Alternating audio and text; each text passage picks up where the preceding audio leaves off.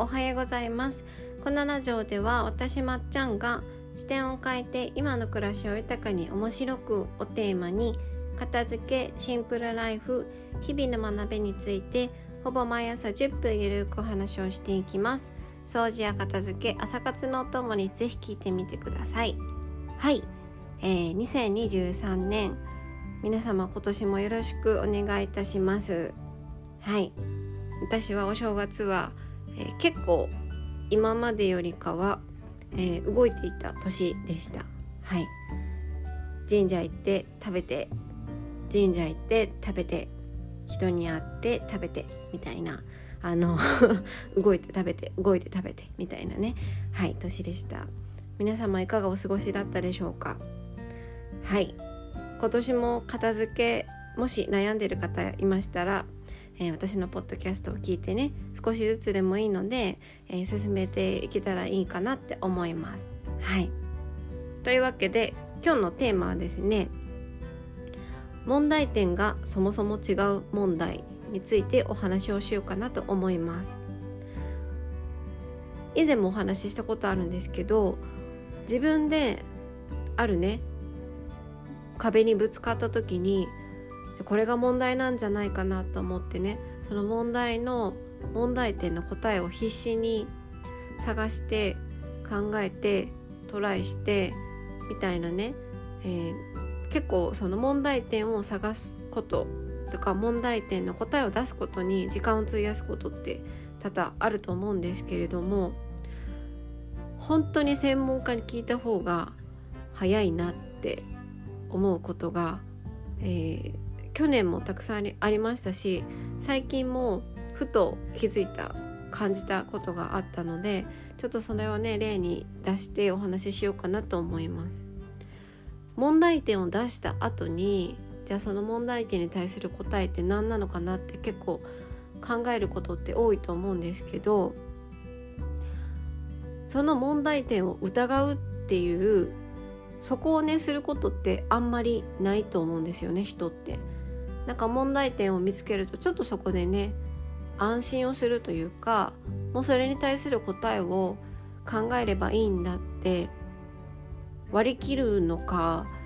ちょっとそこから戻るのが人は面倒くさいって思うのかちょっとわからないんですけれども問題点違うんじゃないかっていうところまでねなかなか戻らないんですよね。なので永遠にその問題点が違ってるかどうかを疑わずにその問題に対する答えをずっと探し続けてで答えが出ないとかすごくものすごく遠回りしてしまうっていうことが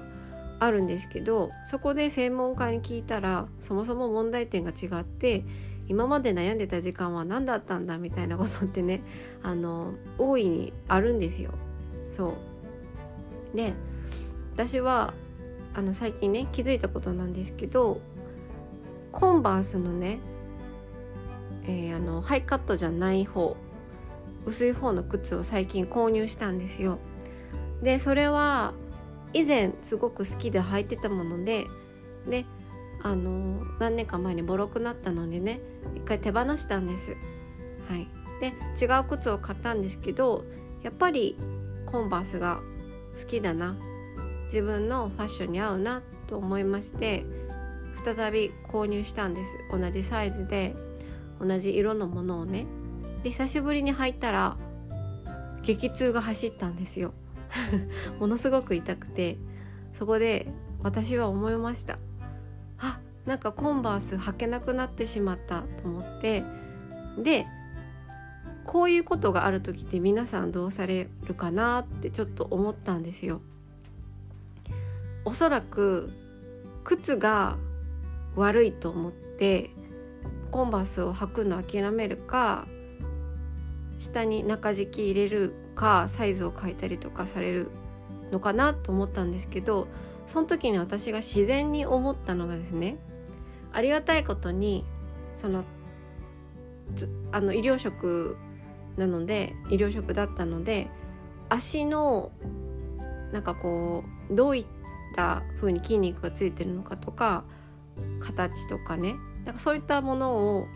考える方法とか知識とかは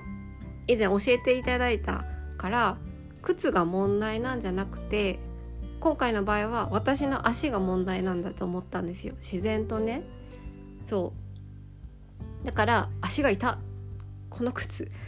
なんか痛いぞってなった時に靴を見るのではなくて私は自然と自分の足を見てあ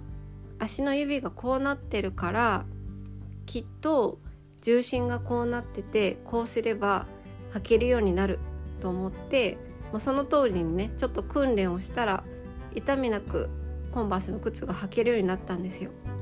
で私はその流れを普通にやってたんですけどよくよく考えたら靴が痛かったら靴を疑うよな って思ったんですよ。そうで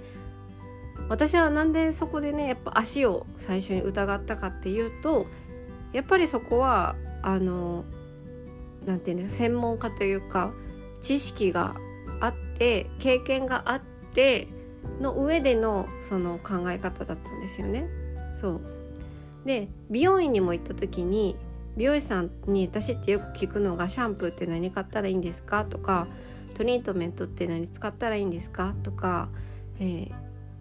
聞くんですけど聞いてたんですけど 美容師さんが口を揃えて皆さん言うのがあの市販のシャンプーとかはそんなに変わらないよって1人だけじゃなくて何人かおっしゃっててでシャンプーとかねトリートメントとかこだわるのもすごいいいことなんだけどそれよりまずその前のまず本当の基本の髪の毛をちゃんと乾かすとかあの髪の毛をねゴシゴシしないとかあのシャンプーとリンスの正しい使い方とかそっちをあの気をつけた方がそのシャンプーいいの使うとか高級なものを使うか使うとかよりも効果が出るしそこを抑えない抑えないとそもそもいいシャンプー使っても意味がないよっておっしゃっててあそれは確かに美容師さんにとってはすごい常識で当たり前で知識を持ってるから見える世界だけれども私にはてかねあのシャンプーとかすごい気にする気にする方たくさんいらっしゃると思うんですよ。私もそうだし、えテレビの CM でもやってるから。だから例えば髪に何か問題が起きた時に髪の毛の洗い方とか髪の毛乾かすなんかどれぐらい乾かせばいいかとかねどうやって乾かせばいいかとかそういう問題よりもまずシャンプーとかトリートメントっていう思考になるんですけどあ問題点はそこじゃないんだそもそもみたいなねことってあるあると思うんですよ。私もありましたし。そう。なのでやっぱり片付けもそうですけど問題点がそもそも違う問題って日常に中にたくさん本当にたくさん、えー、落ちていてその靴の件とか髪の毛の件とかもそうですけどそもそも自分があこれが問題じゃないなんじゃないかな。だからこうした方がいいじゃないかなっていうその問題点すら違うっていうことに気づかずに流しちゃっている失っちゃっているえー、チャンスとか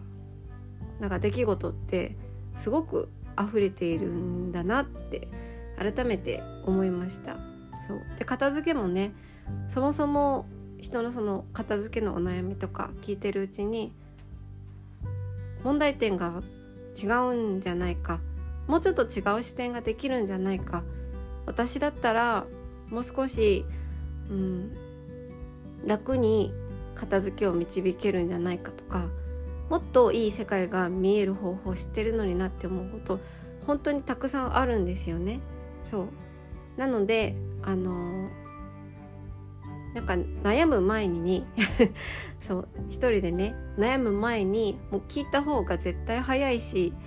確実だし、うん、一生ものになると思うのでそう。一人でね悩まずに片付けも悩んだら私に、うん、と頼ってください。私じゃなくても専門家の人にねあの気軽に頼ってみてくださいって、はい、思いました、はい、髪の毛の問題だってね一人でずっとなんかひたすらそのいいシャンプーを悩み続ける一緒になるか自分でねその髪の毛の問題なんだって分かってこう解決策を考え出せる人生になるのかってもう知ってるか知ってないかの問題だけなんですよね。そうもう知ってるか知ってないかだけで世界は変わるし知ってると知らない世界には戻らないのでそうやっぱ知識って本当に人生の宝物だなと思います。はいというわけで今日のテーマは問題点がそもそも違う問題ということでした。はいというわけで私のようにコンバースの足がコンバースの靴が痛い人っ